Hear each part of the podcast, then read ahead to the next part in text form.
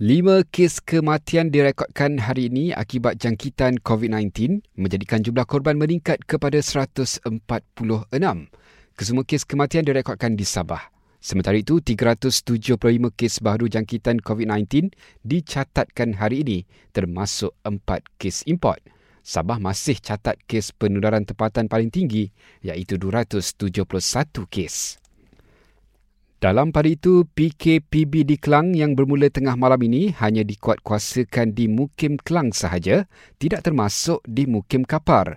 Menurut Menteri Kanan Keselamatan Datuk Seri Ismail Sabri, sebarang perubahan lokaliti akan dimaklumkan dari semasa ke semasa.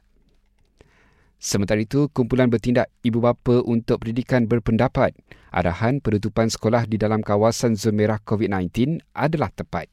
Namun katanya ibu bapa perlu memainkan peranan yang lebih dalam memastikan anak-anak mereka belajar di rumah dan tidak terlalu bergantung kepada guru.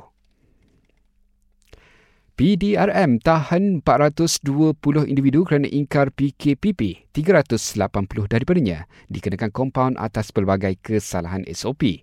Selain itu, lebih 130 siasatan masih berjalan berhubung penyebaran berita palsu manakala 35 kes tersebut telah didakwa di mahkamah. SPR dalam kajian berhubung cadangan agar kempen pilihan raya dilaksanakan secara maya ketika negara masih berdepan kes COVID-19.